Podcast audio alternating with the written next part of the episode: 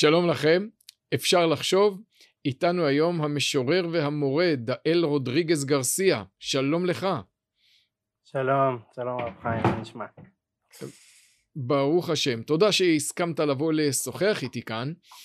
אנחנו נדבר היום על השירה הישראלית, השירה העברית, בעקבות מאמר מאוד מעניין אה, שפרסמת בכתב העת השילוח, אבל לפני זה אני אתחיל אולי בשאלה אחרת, והיא למה הישראלים לא כל כך מתעניינים בשירה הישראלית? כלומר, אתה מזכיר במאמרך שורה של משוררים ישראלים עכשוויים, נחשבים מאוד בברנז'ה, זוכים לפרסים בינלאומיים, שולמית אפפל ואהרון שבתאי ורוני סומק. מבין הישראלי הממוצע שאתה תעצור ברחוב, אפילו מבין הישראלי המשכיל הממוצע שמתעניין בענייני הרוח, אני מעז לומר שרוב מוחלט לא יכיר אף אחד מהם.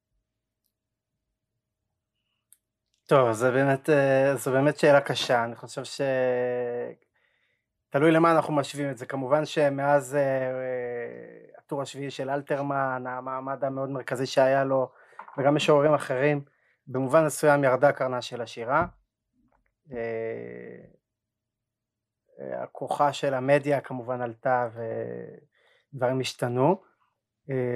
ומצד אחד צריך לזכור שכמה שאנחנו אוהבים להתרפק על העבר, שהמשוררים היו אולי מאוד מאוד דומיננטיים, בטח ביאליק שהיה סוג של גם אה, אדמו"ר ומנהיג ונביא וחיכו למוצא פיו וכל דבר, אה, שירה תמיד אה, הייתה מכוונת למעטים בהגדרתה. אבל עובדה שלא. שמבין...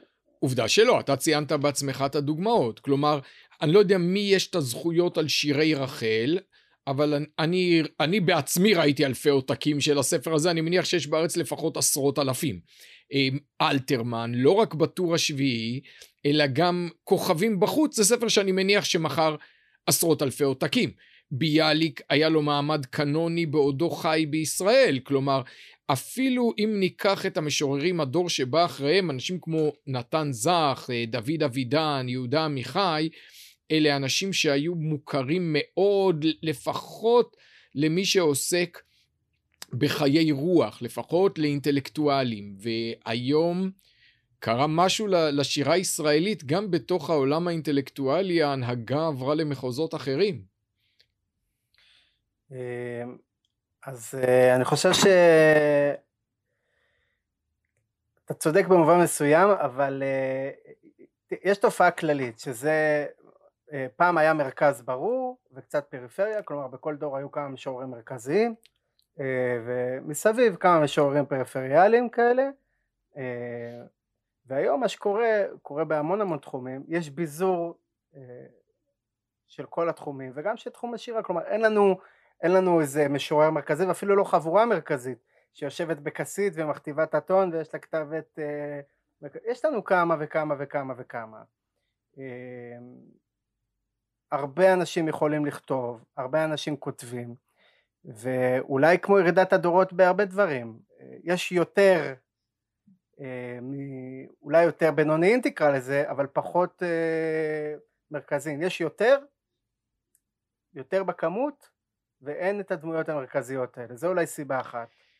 אה, אני גם לא בטוח שהאדם הממוצע ברחוב כן קורא היום רחל וביאליק ואלתרמן, כלומר לא, אבל הם לא בני זמננו. נכון האדם מאוד... הממוצע, האדם נכון. הממוצע היום ברחוב קורא יובל נוח הררי, שזה סוג אחר לגמרי כן. של עולם אינטלקטואלי, נכון. עולם אינטלקטואלי פופולרי משפיע מאוד, והאדם האינטלקטואל הממוצע ברחוב אה, כן קורא סוג מסוים של ספרות ישראלית שמצליחה מאוד, אבל אתה יודע מה, בוא נניח לזה ונעבור לתזה שלך, היא בעיניי יכולה להיות קשורה כהסבר למה שירה ישראלית פחות מעניינת את הישראלים.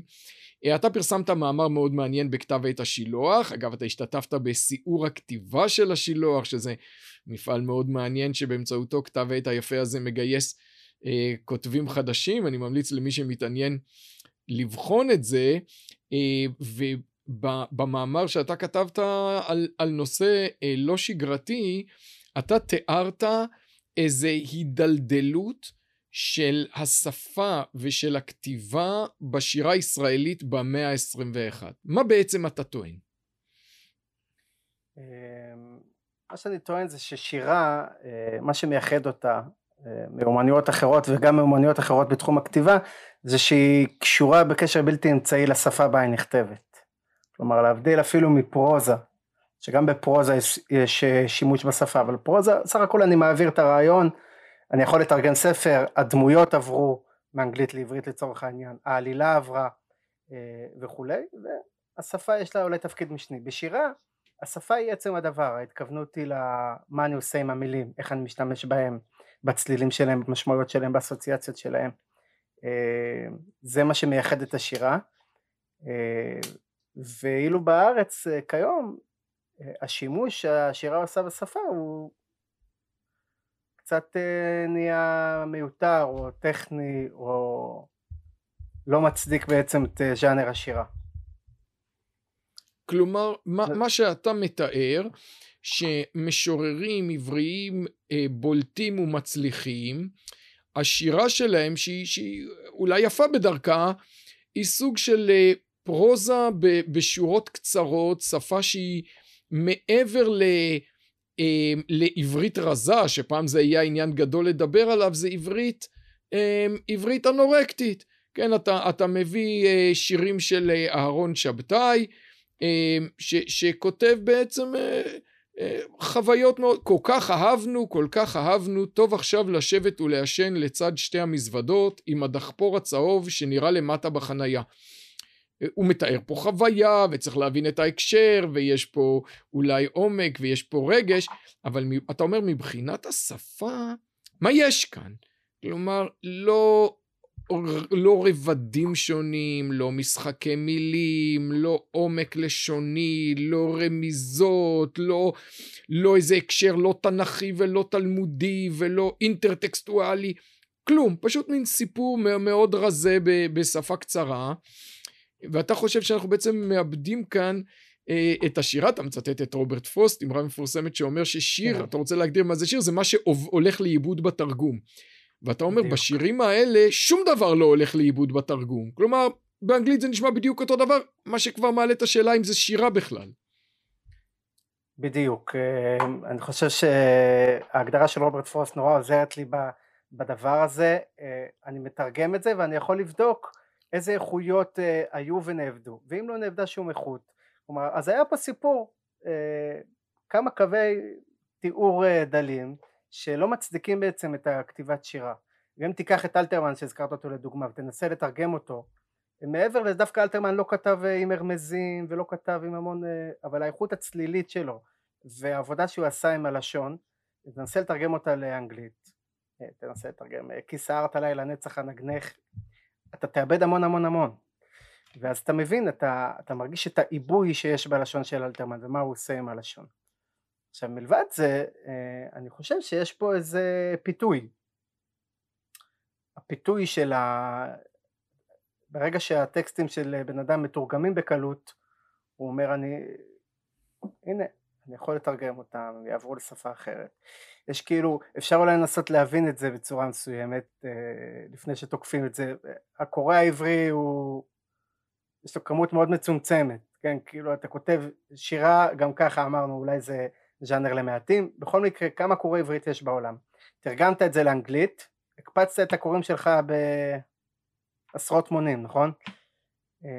הרבה יותר, כן. הרבה יותר, וברגע שהשירה שלך יכולה להיות מתורגמת, ואני גם רואה קולגות, אני רואה אנשים שמפרסמים אה, באנגלית, ואז יכולים, מה כבר יש למשורר בעולם הזה, כן? אז ככה הוא יכול לנסוע לאיזה פסטיבל כאן וכאן, ו...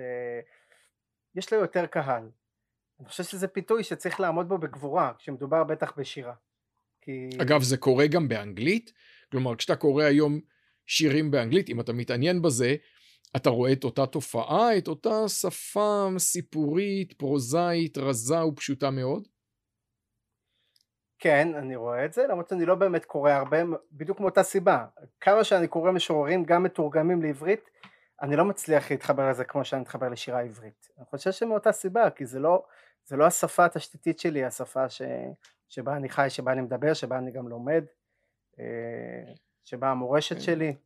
כלומר, אתה בעצם אה, מעלה טיעון כזה. קודם כל, תרגום של שירה, אנחנו יודעים שזה דבר מסובך, אנחנו יודעים שזה דבר שנעשה לפעמים היטב, וידידי אה, צור ארליך אה, מתמחה בזה, אבל ברור לכולם שלתרגם שירה זה בעצם כמו לכתוב שיר חדש. אתה צריך לכתוב אותו נכון. מחדש בשפה, אה, בשפה חדשה, כי אתה יודע, אתה לוקח שיר באנגלית, Tiger, Tiger burning bright in the forests of the night, what immortal hand or eye could form thy fearful symmetry, ואתה אומר לעצמך, אוקיי, איך, איך אני בכלל מתרגם את הקצב השוצף הזה לעברית, זה לכתוב משהו חדש. אמ, אותו דבר אלתרמן, תראה, אתה אמרת קצת על אה, אלתרמן, אין לו מי יודע מה הרמזים, אני לא בטוח שאני מסכים איתך.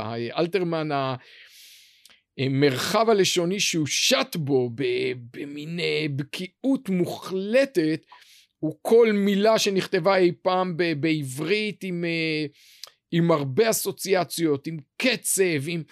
באמת אלתרמן, אה, אני חושב שאם הוא היה כותב בשפה אחרת יותר פופולרית, הוא היה זוכה בפרס נובל לספרות, אבל כיוון שהוא כתב בעברית והוא כנראה בלתי תרגיל, אז נשאר רק לנו, ואתה בעצם אומר, הכתיבת שירה היא בעולם הספרותי מחווה מאוד אינטימית, היא, היא, היא לא מעבירה אינפורמציה, היא, היא באה לחולל משהו שבשבילו שפת אם צריכה להיות בעצמה סוג של אם, וכשהשירה שלנו מוותרת על החלל האינטימי הזה ש, שבתוך העברית, היא מרוששת אותנו. כלומר, נגזל מאיתנו משהו שאולי רק השירה יכולה לתת.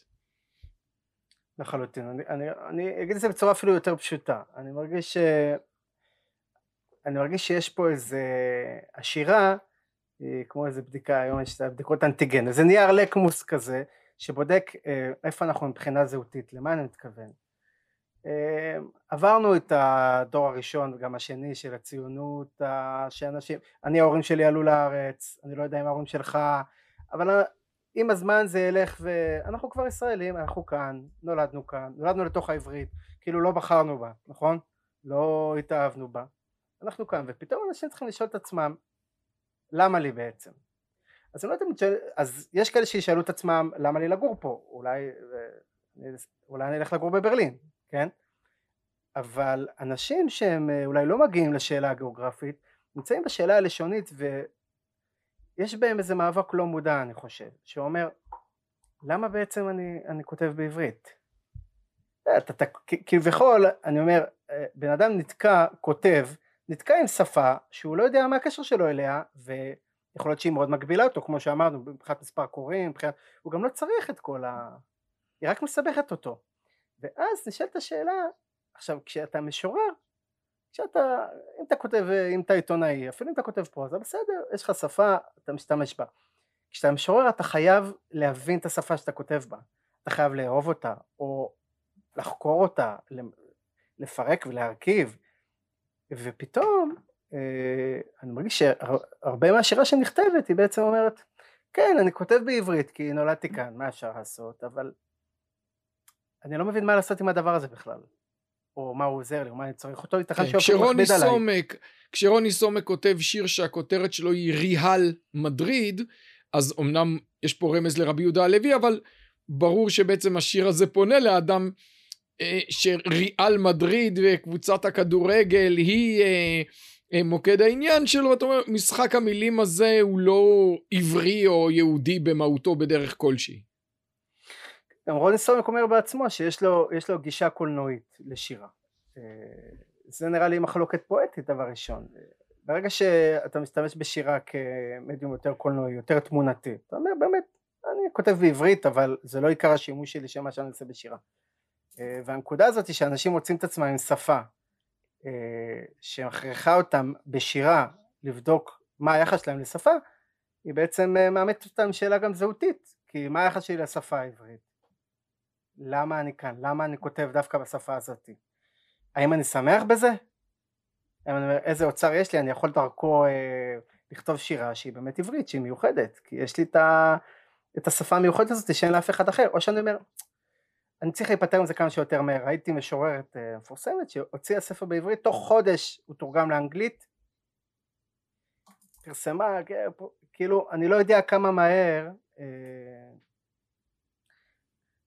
באיזו מהירות אה, השירים מתורגמים לאנגלית, כאילו מן העברית היא מין, אין מה לעשות, נתקענו עם זה, אבל בוא נתקדם, נמכור את השירה שלי לעולם. אבל יש כאן משהו מעבר לעצם העובדה שהעברית פחות מרכזית, הרי זה קורה בכלל גם בעולם האקדמי, אקדמאים ישראלים כותבים הרבה פחות בעברית, הרבה יותר באנגלית, פחות מעניין את הקהל הרחב. אתה חושב ששירה יכולה לתת משהו לקהל הישראלי, משהו שאולי לא, לא ניתן לו עכשיו. מה אתה חושב אפשר לקבל משירה? אפשר לקבל, כמובן אפשר לקבל את הדברים המקיפים שלה שהם גם חשובים שזה עולמות רגשיים ותובנות נפשיות ותובנות שכליות ורוחניות ויופי שיש בעולם אבל מעבר לכל זה אני חושב ששירה אה, יכולה אה, באמת לגלות את השעשוע שיש לאדם בשפה שלו את הבן אדם שמשתעשע הרי מה זה שעשוע? אדם יושב משחק עם הנכד שלו או משהו כזה, הוא לא רוצה להשיג משהו, הוא מגלה, הוא נהנה מעצם העניין. ליהנות מעצם העברית, מהאפשרויות שלה, מהעולמות שלה, לגלות מה היא יכולה להציע מבחינת צלילים, מבחינת משמעויות סמנטיות, מבחינת הקצב שלה, אה, זה דבר ששירה, שירה היא בעצם מאהיבת השפה, היא מגלה את הסודות שלה, היא, היא מבינה שיש לך כאן עולם שלם. שפה זה הרי עולם שלם של משמעויות, של עומקים, של... אנחנו יודעים כמה כל חכמי היהדות במהלך הדורות עבדו דרך השפה הרבה פעמים, בין זה במדרשים ובין אם זה בזוהר ובחסידות, המון עבודה לשונית, לאו דווקא עבודה מופשטת של אה, רעיונות, אלא אומרים לך, תמיד אומרים ללומד בוא תסתכל בשפה איך זה נמצא, בוא תראה איך השפה העברית מקפלת בתוכה את כל המחשבה שאנחנו חושבים מתוכה. אה, והשירה היא כאילו חלון הראווה של השפה במובן הזה. ואנחנו יודעים שיש ביטויים שיצקו משוררים, שיש בהם את הגאוניות של המטאפורה שמשורר משתמש בה, שהשאירו פש... במובן הכי פשוט את השפה של אה, הישראלים, כמו האדם הוא תבנית נוף מולדתו, שלא יודע כמה מהאנשים שמשתמשים בביטוי הזה מכירים את מקורו, או או אה, מגש הכסף, שזה אמנם בשיר יותר פופולרי של אלתרמן, ועדיין היה פה את הגאוניות הלשונית שלו. אבל אתה יודע מה, אני אאתגר את, את הטענה שלך, אה, גם מבחינה נגיד פואטית וגם מבחינה ערכית. כי מבחינה פואטית אתה מדבר אך ורק על הסגנון, על הכלי של הביטוי, ואתה אפילו אומר זה שירה, שירה זה לא התוכן שלה, זה, זה הכלי. אה, והשאלה שלי, גם, גם ספרותית, אני, אני לא בטוח שזה נכון. משורר גדול הוא משורר שהיה לו גם תוכן גדול אה, להגיד לעולם. התוכן הזה לא צריך להיות לאומי. זה לא שהמסרים היחידים שאדם יכול להגיד לעולם הם לאומיים, אבל אם אתה קורא את, כוכבים בחוץ של אלתרמן, שהוא בעיניי היצירה הלירית הגאונית ביותר שהעם היהודי קיבל לפחות מאז רבי יהודה הלוי, זה ספר שכאילו מספר על uh, חוויות של בן אדם שאוהב להסתובב בעיר ובדרכים ופוגש אנשים ו... ובכל זאת יש לו משהו גדול להגיד לעולם, כן? הוא אומר לעולם שסופי הדרכים הם הרע געגוע. הוא, הוא כן, uh, אני חושב שמשורר גדול, סופר גדול, הוא, הוא בן אדם שאומר משהו, ושהוא כן נשפט גם לפי, לפי האמירה שלו, ובמובן הזה, יכול להיות שאתה נוטה יותר מדי חסד לדור הקודם של המשוררים העבריים. אם ניקח את נתן זך כדוגמה מובהקת, אדם שוודאי שלט ברזיה של העברית, העתיק הרבה תבניות משירה אנגלו-אמריקאית, אבל אה, מאוד השתעשע בעברית כמו שאתה אומר. אני יודע מה, אם הוא כותב אה, דם יכול לקלוח ויכול לשתות, אדם יכול רק לשתות, וגם זה, זה בכמויות מוגבלות. כן. מוגבלות. אז, אז אז זה נהדר מבחינת הצליל ומבחינת הקצב ומבחינת החרוז וזה בלתי ניתן לתרגום לחלוטין. ובכל זאת אם אני שואל את עצמי מבחינת התכנים וההיגדים מה נתן זך אמר ועד כמה הוא היה עברי או יהודי? אתה יודע יש שיר מאוד מוכר של נתן זך בגלל שהלחינו אותו כי האדם הוא עץ השדה והרבה אנשים שופטים שיר לפי כותרתו וזה נראה לי משהו מאוד תנכי או מקראי כשלמעשה המסר של השיר הוא הפוך, כן, המסר של השיר זה מה זה האדם עץ השדה, כמו העץ גם האדם נגדע. המקום היחיד שהוא מדמה את האדם לעץ גדוע, המקום היחיד שהוא דומה לעץ חי זה כשקוברים אותו. כלומר זה מסר שלאדם אין שורשים. אז אתה מצטט במאמרך את אהרון שבתאי שבשיר מוקדם כתב הנפש שלי מכה שורשים יש לי חיבה לדימוי הזה כי השתמשתי בו בספר עיוני שכתבתי בשם מכים שורשים אבל לא שהכרתי את השיר הזה של שבתאי אני מודה. אבל אה, אבל בעצם אתה מדבר על, על אהרון שבתאי שמאחורי הרזון של השפה שלו עומדת איזו תפיסה שלא צריך שורשים. והנה נתן זך משתמש ומלהטט בשפה העברית, אבל רוצה להגיד אותו דבר, לא צריך שורשים, האדם הוא עץ גדוע. אז uh, יכול להיות שבעצם ה... המשוררים של היום רק מסיקים את המסקנה המתבקשת מהדור של נתן זך ודוד אבידן. אם לא צריך שורשים, אז למה צריך אותם בשפה?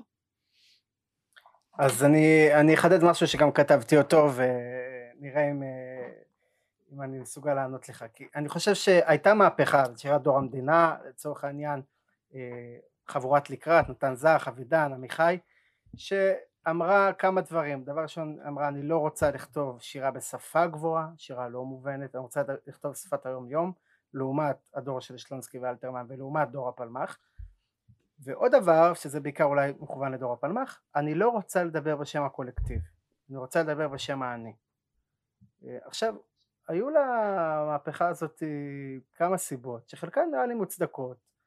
אה, וכן התחילו לדבר את שירת האני כן, השיר המפורסם של יהודה עמיחי שמתניה כתב עליו אה. את פתחת את המקרר מאורת בתוכו אה, מאור שמעולם אחר. אבל ההבדל הוא שעמיחי כתב את חוויות של הפרט.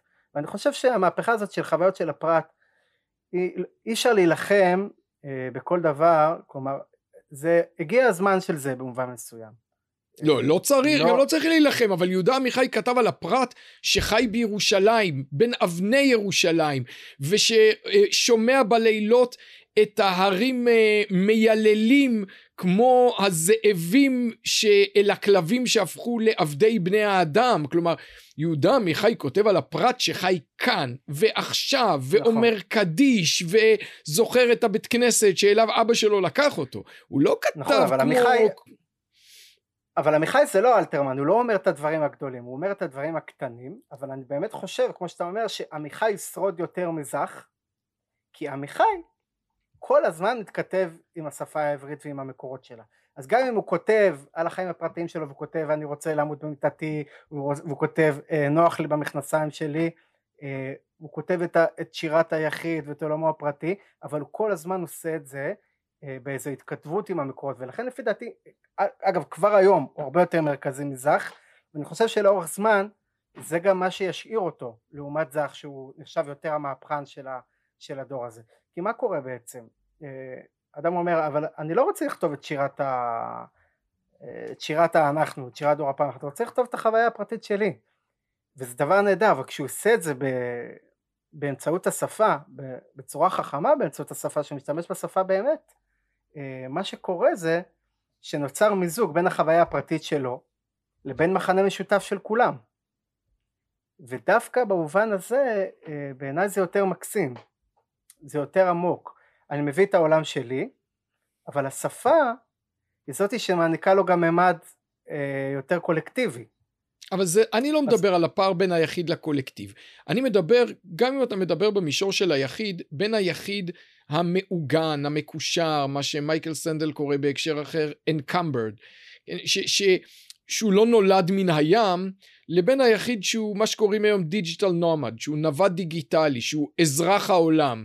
אז אה, במובן הזה, אה, אני אומר שאתה נוטה חסד לנתן זך, כי למרות שהוא כתב אני אזרח העולם, הוא, הוא היה מאוד מעוגן בעברית והיא הייתה חשובה לו. אה, כמו שהוא ואני... כותב בשיר הזה, איזה תועניה, אה, אם לא לקחו אותי היום באונייה, ייקחו אותי מחר בבטן האונייה, איזה תועניה זאת תהיה כשיקחו אותי מחר. בשיר שלו, אזרח העולם. זה נהדר, זה, זה נהדר. אבל כי... זה נהדר, אבל, אבל זה הייחודיות לא של השירה. זה לא, בעיניי זה לא ש... מספיק, כלומר, אני, אני לא מדבר על הפער בין הקולקטיב ליחיד. אני אומר שאם היחיד מהלל את שורשיו הקדומים ואת היותו אזרח העולם, אז העובדה שהוא משתמש בעברית ונאמן לה, היא, היא בעיניי אולי לא מספקת. כלומר, חשוב לא רק הכלי, אלא כן גם מה אתה אומר בו, אתה לא חושב? אבל, אבל ברגע שהוא משתמש בעברית בצורה משמעותית, הוא כבר אומר שיש לו שורש. ואז אני חושב שגם אם הוא מנסה, הוא בעצמו אה, מציב את עצמו, או שהוא מרגיש שהוא נקלע לסוג של מורכבות, וזה היופי בזה, כי זה מחייב אותו להתעמת עם משהו. הוא כותב נגיד מבחינת התוכן שהוא אזרח העולם, ושהוא... אבל, אבל אם הוא משתמש בעברית בצורה עמוקה, מה הוא מגלה? הוא מגלה שהוא עדיין קשור, שדרך הביטוי שלו קשורה, וזה עצמו גם הופך את היצירה למורכבת יותר, כי יש בה איזה דווקא ניגוד, וגם אולי אה, מגלה על הכותב משהו שהוא לא יודע, או מאמת אותו עם איזה שאלה, לכן בעיניי דווקא הצורה יש לה פה, כן, היא, היא כלומר אתה אומר, אתה אומר, דבר, מחזיר... דבר יפה, אתה אומר בעצם, אה, בין אם מרשל מקלון צדק כשהוא אמר המדיום הוא המסר, כלומר בסופו של דבר אמצעי התקשורת הוא רק לא, הוא לא כן. כלי, הוא משפיע על התוכן, אתה אומר כשנתן זך אומר בשירו אני אזרח העולם, הוא אומר ייקחו אותי בבטן האונייה, אז אתה יכול להיות אזרח העולם או לא, מי שלא קרא את ספר יונה לא יבין מה הוא רוצה. בסוף עצם הבחירה בשפה העברית לא רק ככלי רזה מינימליסטי, אלא מתוך התמסרות לנבוכיה ולמורכבויותיה, בסוף בסוף זה שורש על אפך ועל חמתך. כן, זה גם היופי של שפה כשאתה בתוכה ובאמת ברגע שאתה מבין שאתה חי בתוך השפה ולא היא בתוכך כי השפה היא גם מעצבת אותך ברגע שאתה חי בתוך העברית במובן מסוים אפשר להגיד שהמאור שבה יחזיר, יחזיר אותה למוטב. יש פה, יהיה פה תמיד איזה מודחק שירצה לחזור נכון? הזכרתי את המאמר המפורסם של גרשון שולם שאומר אלוהים לא ייעלם דום בשפה שבה השביעו אותו אה, שבשפה שאלוהים לא יישאר אילם, בשפה שבה השבענו אותו אלפי שנים, שיחזור שוב לחיינו. כן, וגרשם. שולם החכם צדק בזה. נכון, הרנסאנס של אלוהים לתרבות העברית uh, מלמד את זה מאוד. מספיק בשביל זה לא צריך לקרוא שירה, מספיק לשמוע את הפלייליסט של גלגלצ, להבדיל כמובן. ולראות אז... כמה הוא צדק. תגיד לי, איזה, איזה משוררים היום אתה, עבריים, אתה כן אוהב? אמ, אלי אליהו כותב שירה נפלאה, משתמש אה, באמת בהרבה רבדים של העברית. אה, יש כמובן את המשוררים שיותר קרובים אה, לסביבה שלי, אבל זה לא חוכמה. לא צריך חוכמה, גם אתה עצמך כותב שירים יפים מאוד, ובעזרת השם תכתוב, תכתוב עוד, וגם המשוררים שקרובים אליך, אתה בהחלט יכול לפרגן להם. אין שום בעיה אז, בזה. אז אני חושב שיש הרבה משוררים שעושים עבודה נפלאה עם השפה, לאו דווקא אלה שמקבלים את הבמה, אולי זה ההבדל. אה, גם במובן הזה שמה שאמרנו קודם, הפייסבוק דווקא, הרשתות החברתיות בכלל, כן אולי תרמו משהו להעלאת קרנה של השירה, בזה שהיא יותר זמינה, אנחנו דור של מסרים קצרים, תרמו לה במובן מסוים, וזה כולה במובן אחר, כי דווקא המשוררים שעושים יותר עבודת עומק, מן הסתם יהיו פחות פופולריים. אה, ופחות יזכו להד שלהם. אבל כל המהפכה שמשיב הרוח עשו אם כי היא צריכה להמשיך ולהתפתח ולא לקפוא על שמריה ולכתוב במתכונת מסוימת אה, היא מבורכת. יש משוררים אה, כמו סיוון הר שפי, אלי אליהו שאני הזכרתי וגם מבוגרים יותר כמו רחל חלפי. אפשר לעשות את זה ואנשים עדיין עושים את זה. תשמע העברית היא באמת היא מגבילה, משוררים אולי יותר מכל אחד אחר, אבל לכולנו יש איזה, איזה גבול. הרי לפני כמה שנים ניסו לחוקק פה את חוק הספרים כדי לטפל במציאות מתסכלת מאוד, שסופר כמעט לא מקבל תמלוגים על ספרו, וזה אפילו בספרים שכן נמכרים פחות או יותר. והאמת היא שזה בילד אין, זה מובנה בעולם שבו מספר הקוראים הפוטנציאליים שלך הוא מאוד מאוד קטן. איך שלא אה, תערבב את הצ'ונט הזה, בסוף עברית היא שפה שיש לה מעט מאוד קוראים פוטנציאליים, ובסוף ספרים לא, לא מוכרים הרבה, לא נקראים הרבה, הבחירה לכתוב בעברית היא בחירה שאומרת, הגרניום בעדנית שלי יותר יקר לי מכל יערות הגשם בברזיל. והעובדה שגאון כמו אלתרמן בחר לכתוב בעברית, כשהוא שלט בהרבה שפות והיה יכול לכתוב בהם, עם מתנה שהוא נתן לנו, מתנה מאוד אינטימית, על פני פרסום עולמי, הוא בחר לתת לנו משהו מאוד משפחתי ש- שיישאר איתנו כנראה לנצח. נכון, והבחירה לכתוב שירה היא בעצמה בחירה, יודע, יש דרכים יותר קלות לעשות כסף בעולם, ואני חושב שאלתרמן היה נאמן לעצמו. אה, גם עמיחי בסוף לא זכה בנובל, כן? אפשר, אה, אפילו עמיחי שהוא היותר מתורגם. אה, אז באמת אלתרמן היה נאמן לעצמו בדבר הזה, ועצם ההחלטה לכתוב שירה, היא, יש בה את הסיכון הזה, ואת היכולת לעמוד ולהגיד, אני לא מתפתה, מה אני מנסה לעשות כשאני עושה את זה? האם אני מנסה להיות פופולרי? אולי זה הבדל גם בין פזמונאות לבין שירה. המשורר לא, הוא לא יכול אה, מראש אה, לנסות אה, להיות פופולרי. בטח אם הוא עוזב בזה את כלי המלאכה העיקרי שלו שזה השפה. והוא משלם על זה מחיר, נכון?